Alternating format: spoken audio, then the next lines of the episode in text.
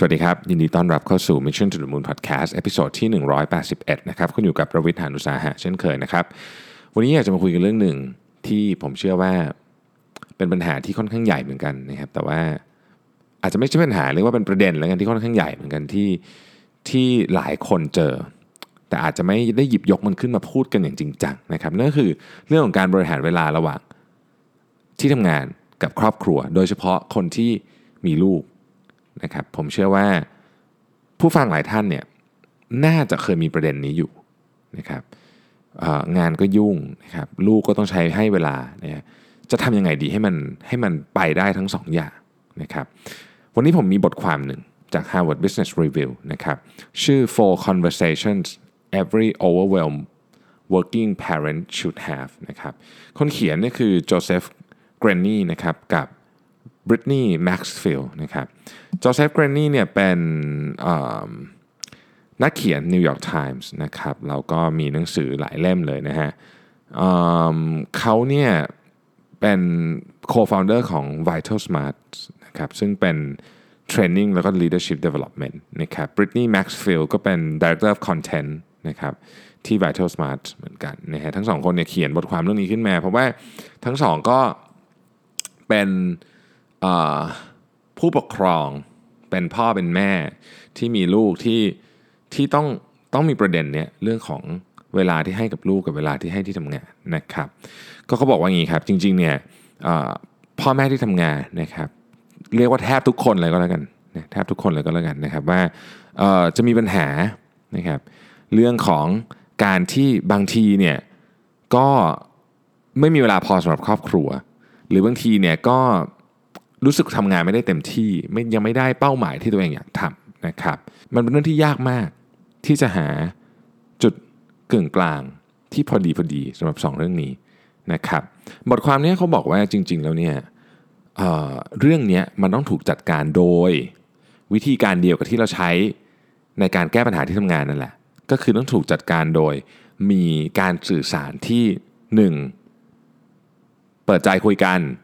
2. ซื่อสัตย์ซื่อตรงนะครับซึ่งการสื่อสารอันนี้มันอาจจะยังไม่ได้เป็นทาง มันอาจจะยังไม่ได้การแก้ปัญหาขึ้นมานะ แต่มันจะเป็นหนทางที่เริ่มต้นนะครับ สู่การแก้ปัญหานะครับ ถ้าเกิดว่าเราสามารถที่จะคุยเรื่องนี้ได้ทั้งกับคนที่เกี่ยวข้องทั้งหมดนะครับ ซึ่งมีทั้งตัวเรา มีทั้งครอบครัว มีทั้งคนที่ทำงานเนี่ย เราจะมีโอกาสที่จะแก้ปัญหานี้ได้ นะครับเขาก็เล่าเรื่องตัวเองเลยแหละนะฮะบริตนี่ก็บอกว่าจริง ๆ แล้วเนี่ยเเมื่อ 6 ปีที่แล้วเนี่ยเขาเขามีลูกนะครับแล้วเขาก็เจอเรียกว่าปัญหาเนี้ยเหมือนกันนะครับเขาบอกว่าจริง ๆ แล้วเนี่ย objective ของเรื่องนี้เลยเนี่ยคือเราจะต้อง renegotiating boundaries นี่คือ operating operating keywords เลยนะครับก็คือเป็นเป็นเป็นเป็นคำที่เราต้องคิดเลยว่า boundary ใหม่ของเราเนี่ยกับการมีบทบาทเป็นพ่อเป็นแม่เนี่ย นะครับที่เพิ่มขึ้นมาจากงานเดิมเนี่ยเราจะขีด boundary อันใหม่เนี่ยอยู่ตรงไหนนะครับ boundary นี้มีทั้งกับตัวเองกับคู่ของเรา กับคนที่ทำงาน แล้วก็กับลูกด้วยนะครับมันต้องมีเส้นอยู่นะฮะเขาบอกว่าอย่างนี้ครับการที่เราพยายามหา balance ที่ดีเนี่ยมันไม่ได้เป็นการที่ได้อย่างต้องเสียอีกอย่างหนึ่งนะครับอะไรแบบนี้เหมือนที่หลายคนอาจจะรู้สึกว่ามันต้องเป็นแบบนั้นได้เลย ถ้าเกิดฉันจะตั้งใจทำงาน ฉันจะต้อง ต้องต้องเลี้ยงลูกเป็นพ่อแม่ที่แย่อะไรเงี้ยซึ่งในความเป็นจริงเนี่ยไม่ใช่ ถ้าเราหา balance ที่ดีได้นะครับเอ่อมันจะเป็นสิ่งที่ได้ประโยชน์ทั้งกับ 1 ตัวเราเอง 2. ครอบครัวและ 3. องค์กรก็ได้ประโยชน์ด้วยนะครับดังนั้นเนี่ยการหา balance ที่ดีจึงเป็นเขาเรียกว่าเป็นจุดมุ่งหมายสูงสุดของทุกคนนะครับที่จะต้องช่วยกันคือเจ้าตัวเองก็ต้องคิด แต่องค์กรเนี่ยก็ต้องมาช่วยคิดเหมือนกันว่า จะทำยังไงให้คนคนนี้หา balance ที่ดีในชีวิตเขาได้ เพราะ balance ที่ดีในชีวิตนี่แหละ จะทำให้ตัวเขาเนี่ยสร้างผลประโยชน์ที่ดีที่ที่สุดมากที่สุดให้กับองค์กรได้นะครับเขาจึงบอกว่ามันจะต้องมี conversation ทั้งหมด 4 อันที่ต้องคุยกัน คือต้องมีบทสนทนาทั้งหมด 4 บทเนี่ยอันประกอบไปด้วย 1. บทสนทนากับตัวเองนะฮะ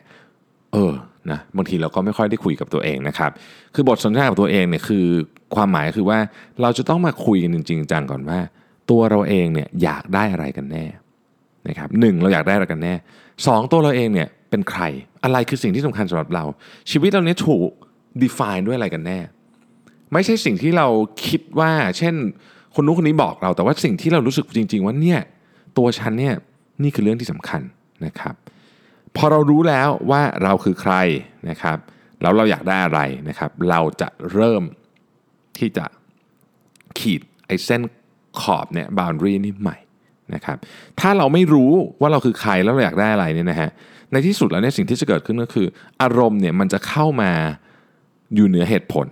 นะครับแล้วเราก็จะเข้าไปอยู่ในเกมที่เขาเรียกว่าเป็นเกมที่ไม่เราไม่มีทางชนะ unwinnable game นะครับ ด้วยในการที่พยายามจะเอาใจคนคนใดคนหนึ่งนะครับ มากกว่าที่จะเลือกสิ่งที่เชื่อว่าใช่สำหรับเรานะฮะเพราะฉะนั้นเนี่ยการมี conversation นี้การมีบทสนทนานี้กับตัวเองนะครับเพื่อที่เราไม่หลงทิศหลงทางนี่นะฮะจึงเป็นจุดเริ่มต้นที่สำคัญ เป็นบทสนทนาอันที่หนึ่งนะครับ a conversation with yourself อันที่สอง a conversation with your boss and colleagues นะครับแน่นอนการบริหารจัดการเวลาเนี่ยมิติหนึ่งเราพูดอยู่แล้วมันคือเรื่องงาน เพราะฉะนั้นมิติหนึ่งก็คือคนที่ทำงานเรา เจ้านายของเราเพื่อนร่วมงานของเราอะไรก็แล้ว แต่ลูกน้องของเรานะครับสิ่งที่เราต้องดูเรื่องของการคุยกันเรื่องนี้มันเป็นเรื่องของการเจรจานะเราเป็นการเจรจาเชิงยุทธศาสตร์ร่วมกันใช้คำนี้นะครับเป็นการเจรจาเชิงยุทธศาสตร์ร่วมกัน คือการหาทางออกด้วยกันที่ดีที่สุดทุกคนได้หมดนะครับ ประเด็นที่จะเจรจามีอะไร เราต้องบอกว่าในช่วงเวลาใดช่วงเวลาหนึ่งเนี่ยนะครับ เราจะต้องคุยกันเรื่องของตารางที่จะทำงาน และปริมาณงานนะฮะต้องต้องต้องเอาคือต้องมานั่งคุยกันจริงจังนะประเด็นนี้เป็นเรื่องที่ต้องคุยจริงจังก็เชิญเนี่ยเจ้านายเชิญเพื่อนร่วมงานของเรามานะครับ เราก็ต้องเล่าให้เราฟังอย่างเปิดอกเลยว่าเฮ้ยเนี่ยเราเนี่ยนะอยากทำงานอยากทำหน้าที่ของเราให้ดีที่สุดนะครับแต่ในขณะเดียวกันเนี่ย เราก็ต้องเล่าให้เขาฟังเลยว่าเรามีสิ่งที่เราสัญญาที่ต้องทำเป็นคำมั่นสัญญาที่ให้กับครอบครัวของเราเนี่ยคืออะไรบ้าง โดยไม่ต้องขอโทษนะครับ การให้สัญญาครอบครัวคุณ เวลาที่คุณต้องใช้ครอบครัวคุณไม่คุณไม่ต้องขอโทษ ไม่ต้องไม่บางคนจะแบบขอโทษนะแต่ต้องใช้เวลากับลูกด้วยอะไรเงี้ยไม่ต้องขอโทษครับ มันเป็นสิ่งที่คุณควรจะต้องทำอยู่แล้ว ประเด็นที่อยากจะบอกก็คือว่า เราเนี่ยจะต้องพูดให้ชัดเจนว่า เราต้องการอะไรและเราจะมี contribution อะไร เราอยากได้อะไรเราจะให้อะไรได้บ้างนะครับเช่นเราจะบอกว่าโอเค เราต้องการที่จะรันโปรเจกต์ขนาดใหญ่ที่บริษัทนี้นะครับนะฮะแล้วก็เราเนี่ยทำงานได้ดีที่สุด เมื่อเราสามารถเอาเรื่องสำคัญสำคัญในชีวิตของเราเนี่ยจัดการได้เรียบร้อย พูดเลยนะฮะเราเนี่ยสามารถที่จะทำงานหนักได้เป็นระยะเวลาสั้นๆ และไม่บ่อยนักนะครับ แล้วก็เรามีความตั้งใจอย่างเต็มที่ ที่จะใช้เวลากับลูกๆนะครับ กี่วันเท่าไหร่ก็ว่ากันไปโดยประมาณเนี่ยนะฮะแต่ว่าทั้งนี้ทั้งนั้นในการทำแบบนี้ ก็คือการให้ใช้เวลากับลูกๆ และใช้เวลาทำงานเป็นตารางแบบนี้เนี่ยจะทำให้ตัวเราเองเนี่ยมี performance สูงที่สุด พูดอย่างนี้เนี่ยมันก็วินทุกคนถูกไหมเราก็ได้ทำในสิ่งที่เราอยากได้นะครับ ถ้าเรา performance สูงสุดก็แน่นอนก็เป็นสิ่งที่องค์กรอยากได้เช่นเดียวกัน นะครับเราต้องพูดออกไปเลย อย่างชัดเจนว่านี่คือสิ่งที่เราจะยึดถือนะทีนี้มันก็จะมีการเขาเรียกว่า สัญญาณนะครับจากเพื่อนร่วมงานหรือจากเจ้านายของคุณออกมาไม่กี่แบบอะหนึ่งคือผิดหวัง 2 ก็คือสนับสนุน 3 ก็คือ ยินยอม ยินยอมกับสนับสนุนไม่เหมือนกันนะครับ ยินยอมคือยินยอมนะฮะสนับสนุนคือมีมีแรงผลักดันด้วยนะครับ ถ้าเกิดเรารู้สึกว่าเขาผิดหวัง แต่เขาก็ให้เราทำอยู่ดีเนี่ยนะเพราะยังไงเขาก็เขาส่วนใหญ่เขาก็จะให้เราทำเนี่ยนะตามที่เราพูดเนี่ยเราจะต้องเตรียมตัวไว้เลยว่าถ้าเกิดว่าถ้าเกิดว่านะครับไอ้บาร์รีของเราเนี่ยมันดันไปทำให้คนอื่นเนี่ยมีปัญหานะเราจะต้องเตรียมพร้อมรับมือไว้เลย เพราะว่าเขาตั้งเขาตั้งแง่ไว้อยู่ล้วตั้งแต่ต้นนะครับ มันมีความเป็นไปได้นะ ที่เพื่อนร่วมงานของเรานะครับอาจจะไม่สนับสนุน วิถีชีวิตใหม่ที่เราเขียนให้ตัวเองตอนนี้นะครับ แต่แม้ว่าการคุยกันครั้งนี้จะผ่านไปแบบแล้วผลมันผลมันไม่ดีอะเราไม่ได้ล้มเหลวเลยนะสำเร็จด้วยซ้ำนะครับ คือการที่รู้ว่าทุกคนเนี่ยยืนอยู่ตรงไหนกับเรื่องนี้นะครับ เราก็จะได้เลือกตัดสินใจถูกต้องไงในการเลือกอาชีพของเรานะครับ เช่นถ้าเกิด ทุกคนแบบไม่เห็นด้วยเจ้านายก็ไม่เห็นด้วยนู่นนี่อะไรเงี้ยที่ที่เราจะบริหารชีวิตแบบนี้เราเชื่อว่าบริหารชีวิตแบบนี้เราทำงานได้ดีที่สุดเจ้านายไม่เห็นด้วยใครๆไม่เห็นด้วย บางทีที่นี่อาจจะไม่เหมาะกับเราก็ได้ บางทีเราอาจจะต้องหาบริษัทที่สปอร์ตเรามากกว่านี้นะครับเพื่อที่ให้เราเนี่ยไปถึงเป้าหมายเราด้วย และไม่ต้องสูญเสียชีวิตครอบครัว ไม่ต้องเกิดการหย่าร้าง ไม่ต้องอะไรแบบนี้เกิดขึ้นนะครับ ผู้เขียนเนี่ยเขาบอกว่าตอนที่กลับมาหลังจากที่คลอดลูกแล้วเนี่ยนะครับ เธอก็จัดตารางเวลาใหม่นะครับเวลาเนี่ยมันจะ flexible มากขึ้นนะครับแล้วก็อาจจะทำงานน้อยลงเล็กน้อยนะครับ เธอมีเวลาที่ที่บ้านมากขึ้นนะครับ แต่ว่าทำไปทำมาเนี่ยนะฮะเธอเนี่ยเนื่องจากว่าเธอสามารถบริหารจัดการเวลาได้ตามที่เธอพูดไว้กับกับเจ้านายกับเพื่อนร่วมงานเนี่ยนะครับ ปรากฏว่า เธอทำงานได้ดีขึ้นทั้งสองที่เลย คืองานที่บ้านก็ได้ งานที่ออฟฟิศก็ดีขึ้นด้วย คนก็เข้าใจ ผลงานก็ดี ลูกก็ได้เลี้ยงนะครับ องค์กรก็แฮปปี้ก็ดีไปหมด แต่มันต้องพูดกันไงมันต้องคุยตอนแรกมันอาจจะดูแบบฝืนๆนิดนึงแต่พอคุยมันก็จะเออเข้าใจได้ว่าเออมันทุกคนก็สามารถที่จะบริหารจัดการ สิ่งที่ตัวเองเชื่อว่าดีที่สุดสำหรับตัวเองได้นะครับ ฝืนไปก็มีประโยชน์นะครับ นั่นคืออันที่2นะครับ a conversation with your boss and colleagues นะฮะอันที่ 3 ก็คือการคุยกับคู่ของคุณนะครับ conversation with your partner นะฮะอันนี้ก็เป็นจริง ๆ ผมว่าอันนี้นี่เป็นอิชูที่ใหญ่มากเลยนะ คือต้องมาคุยกันเลยว่ากับสามีกับภรรยาเราเนี่ยเรามีเป้าหมายอะไรให้กับลูกของเรานะครับถ้าเกิดอาจจะยกตัวอย่างสมมุติว่าเราบอกว่าเฮ้ยทุกทุกทุกชีวิตทุกช่วงชีวิตของลูกเนี่ยนะครับ จะต้องมีใครคนใดคนหนึ่ง ไม่พ่อก็แม่เนี่ยอยู่ ในอีเวนต์สำคัญสำคัญของลูกตลอดนะครับอาจจะไม่ต้องอีเวนต์สำคัญหรอกก็คือตลอดเวลาต้องมีใครคนใดคนหนึ่งอยู่กับลูกนะฮะไม่ไม่ไม่นับเวลาที่ลูกอาจจะอยู่โรงเรียนหรืออะไรเงี้ยแต่เวลาอื่นเนี่ยต้องมีใครคนใดคนหนึ่งอยู่กับลูกเสมอ การทำการทำแบบแบบนี้เนี่ยมันเป็นมันเป็นมันเป็นงานที่เป็นทีมนะคือมันเป็นทีมเวิร์กอะนะครับ ก็เราเนี่ยหลายคนนะพูดกับเจ้านายได้เรื่อง work life balance เนี่ยต้องการนู่นนี่นะฮะ แต่ว่าบางคนไม่ได้พูดกับคู่ของตัวเอง หรือถ้าเราพูดกับนายของเรา แต่คู่ของเราเนี่ยไม่พูดกับบริษัทของเขา ไม่พูดกับนายของเขา บางทีเนี่ยนะครับมันจะมันจะกลายเป็นการทะเลาะเบาแหวงกันใหญ่โตเลยละเพราะว่าเหมือนกับเราทำอะฉันทำฉันเสียสละเรื่องนี้ทำไมเธอถึงไม่ทำด้วยนะฮะกลายเป็นว่าเฮ้ยผิดใจกันใหญ่โตไปเลยก็มีนะครับ ดังนั้นเนี่ย เราควรจะสนับสนุนให้คู่ของเราไปคุยกับบริษัทเขาด้วยเช่นกัน ว่าเฮ้ยเราต้องร่วมมือกันนะในการจะทำเป้าหมายนี้ให้สำเร็จให้ได้นะครับอย่างในกรณีของผู้เขียนเนี่ยนะฮะสามีของผู้เขียนเนี่ยก็ก็ทำคล้าย ๆกันก็คือปกติเนี่ยเขาก็จะทำงานค่อนข้างหนักก็คือทำงานตลอดเวลา แต่หลังจะตกลงกันแล้วว่าโอเคนะตารางเวลาจะเป็นแบบนี้เนี่ยเขาก็ลดปรับตารางเวลาของเขาลงแล้วก็ ในเวลาที่ภรรยาต้องทำงานดึกๆที่ออฟฟิศนะครับตัวสามีก็กลับบ้านมาดูแลลูกนะฮะการทำงานแบบทีมเวิร์กเนี่ยนะครับต้องทำทั้งสองฝ่าย คือต้องบริหารเวลาทั้งสองฝ่ายมันถึงจะออกมาแล้วสำเร็จ และเป้าหมายต้องเป็นเป้าหมายเดียวกัน ซึ่งเป้าหมายคงเป็นเป้าหมายเดียวกันแล้วล่ะก็คือการทำให้ลูกเนี่ยมีมีเวลาและมีความอบอุ่น ได้ได้รับความรักความอบอุ่น จากพ่อแม่มากที่สุดนะฮะผมเคยอ่านเรื่องหนึ่งผมจำได้นะมันเป็นเรื่องของ CEO ของเบปซี่ นะครับที่เป็นผู้หญิงผมจำชื่อ CEO ท่านท่านนี้ไม่ได้แล้วแต่ว่าเป็นคนที่เก่งมากนะฮะแล้วเขาก็เล่าให้ฟังว่าคือก็มีลูกสองคนอยู่ที่นิวยอร์กคุณพ่อก็เป็น CEO ของบริษัท telecom ใหญ่โตเหมือนกันเนี่ยนะฮะ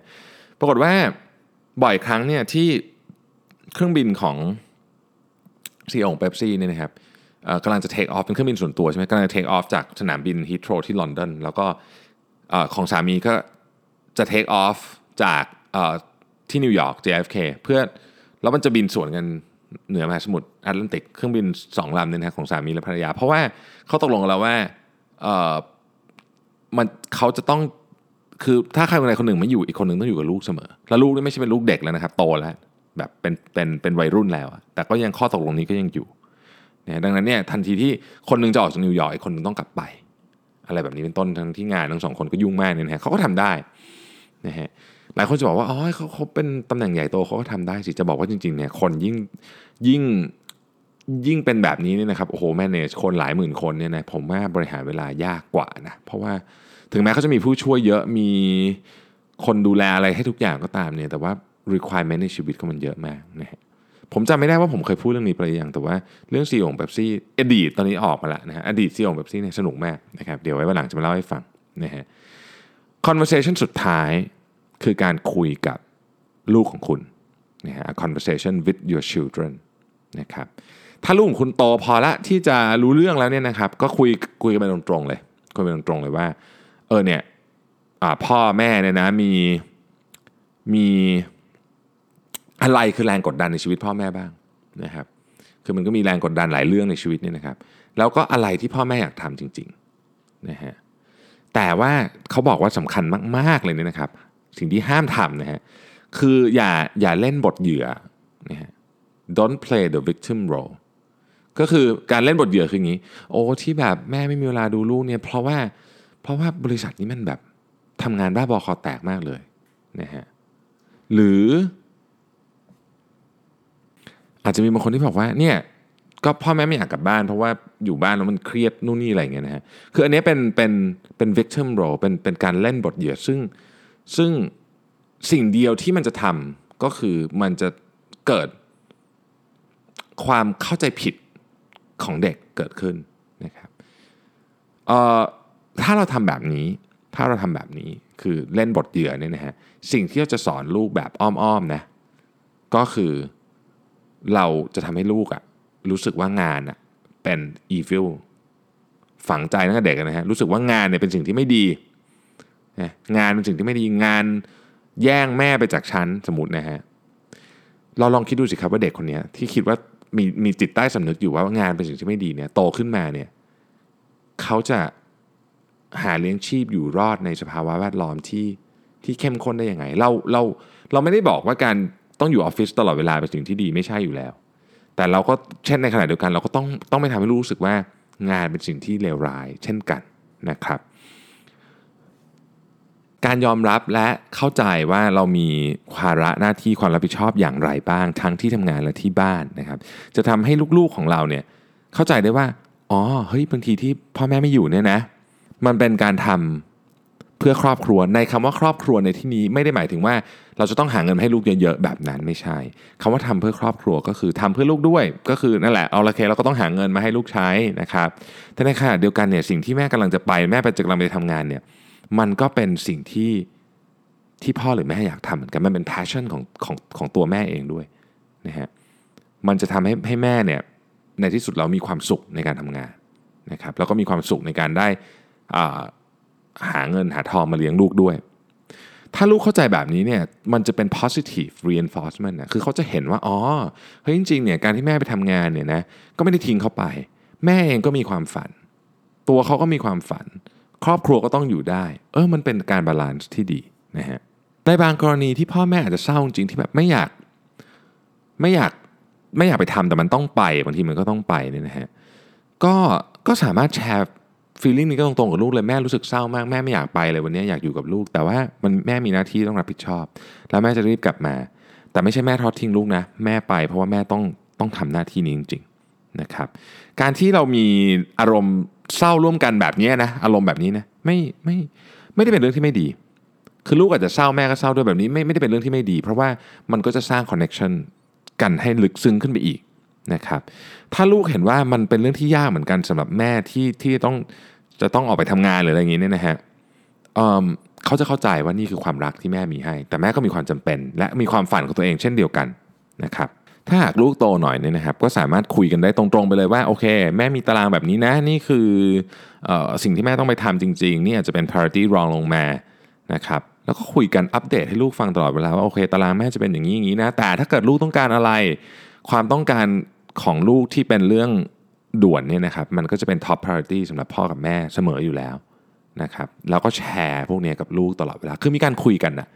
คุยกันเข้าให้เข้าใจกันอธิบายให้ฟังนะครับ คุยกันอย่างตรงไปตรงมา ซึ่งเป็นเป็นสิ่งที่จะทำให้เขาเข้าใจว่าอ๋อเฮ้ยจริงๆเนี่ยโอเค วันนี้ที่แม่ไม่อยู่ก็ก็เพราะว่าแม่มีเหตุผลที่ต้องทำนะครับ แล้วก็วันไหนที่สัญญาว่าจะพาเขาไปไหนก็ทำให้ได้นะฮะมันก็มันก็ก็ตรงไปตรงมานะฮะเพราะนั้น keyword ที่อยากจะให้ทุกท่านลองกลับไปคิดดูคือว่าคำว่า extremely open conversation เนี่ยคือการพูดแบบแบบ จริง ๆ ตรงไปตรงมาเนี่ยนะฮะมันอาจจะไม่ได้อยู่ในวัฒนธรรมของเรา แต่ผมคิดว่านี่เป็นสิ่งที่ดีนะที่เราควรจะเริ่มนำเข้ามาใช้ จากจุดเริ่มต้นที่เล็กที่สุดคือครอบครัวนะครับรวมไปถึงที่ทำงานด้วย คือมีอะไรเราก็พูดตรงๆอะเราไม่ชอบกันเรื่องนี้ เราไม่ชอบที่คนนี้ทำบางทีเนี่ยเราเนี่ยไม่ชอบไม่ชอบอะไรเราไม่พูดนะแล้วมันก็เก็บสะสมแล้วมันก็ระเบิดนะครับก็เกิดขึ้นบ่อย เพราะฉะนั้นถ้าเกิดเราต้องการที่จะมี work life balance จริงๆ ในในความหมายนี้ก็คือมีเวลาทำงานได้ดีด้วย แล้วก็ในขณะเดียวกันก็เป็นพ่อแม่ที่ดีด้วยเนี่ยสำคัญที่สุดเลยครับ ต้องมีการสนทนาที่ตรงไปตรงมา 4 conversation วันนี้ที่ยกมานะครับ ผมขออนุญาตทวนอีกสักครั้งหนึ่งนะครับหนึ่งคือ conversation with yourself คุยกับตัวเองก่อนจะเอาอะไรฉันเป็นใครนะครับสอง conversation with your boss and colleagues เล่าไปเลยตารางเราเป็นยังไง เราจะทำงานได้ดีที่สุดในสภาวะแบบไหน แล้วเราจะจัดตารางตัวเองยังไงนะครับสามคือคุยกับคู่คุณฮะ conversation with your partner เรื่องนี้เป็น tag team ต้องทำด้วยกันเป็น team effort นะครับข้อที่ 4 นะครับคุยกับลูกฮะ conversation with your children ต้องต้องคุยกันจริง ๆ เลยว่าว่าความจำเป็นเป็นยังไงของพ่อแม่เป็นยังไง แล้วก็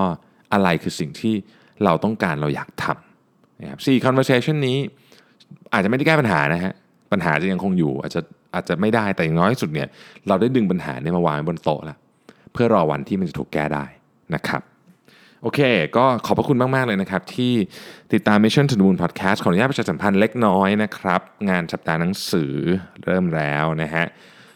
เราวิทย์มีหนังสือออก 2 เล่มนะครับในงานสัปดาห์นี้เล่มหนึ่งชื่อ ที่หัวมุมถนนนะครับ closer than you think นะครับเป็นอันนี้พูดถึงเรื่องของการบริหารจัดการตัวเองซะเยอะนะครับส่วนอีกเรื่องหนึ่งเนี่ยคือ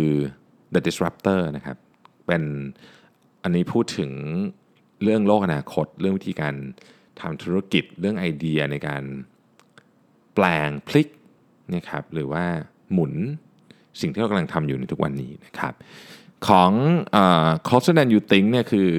สำนักพิมพ์ c ีแนะครับ ส่วน The Disruptor คือสำนักพิมพ์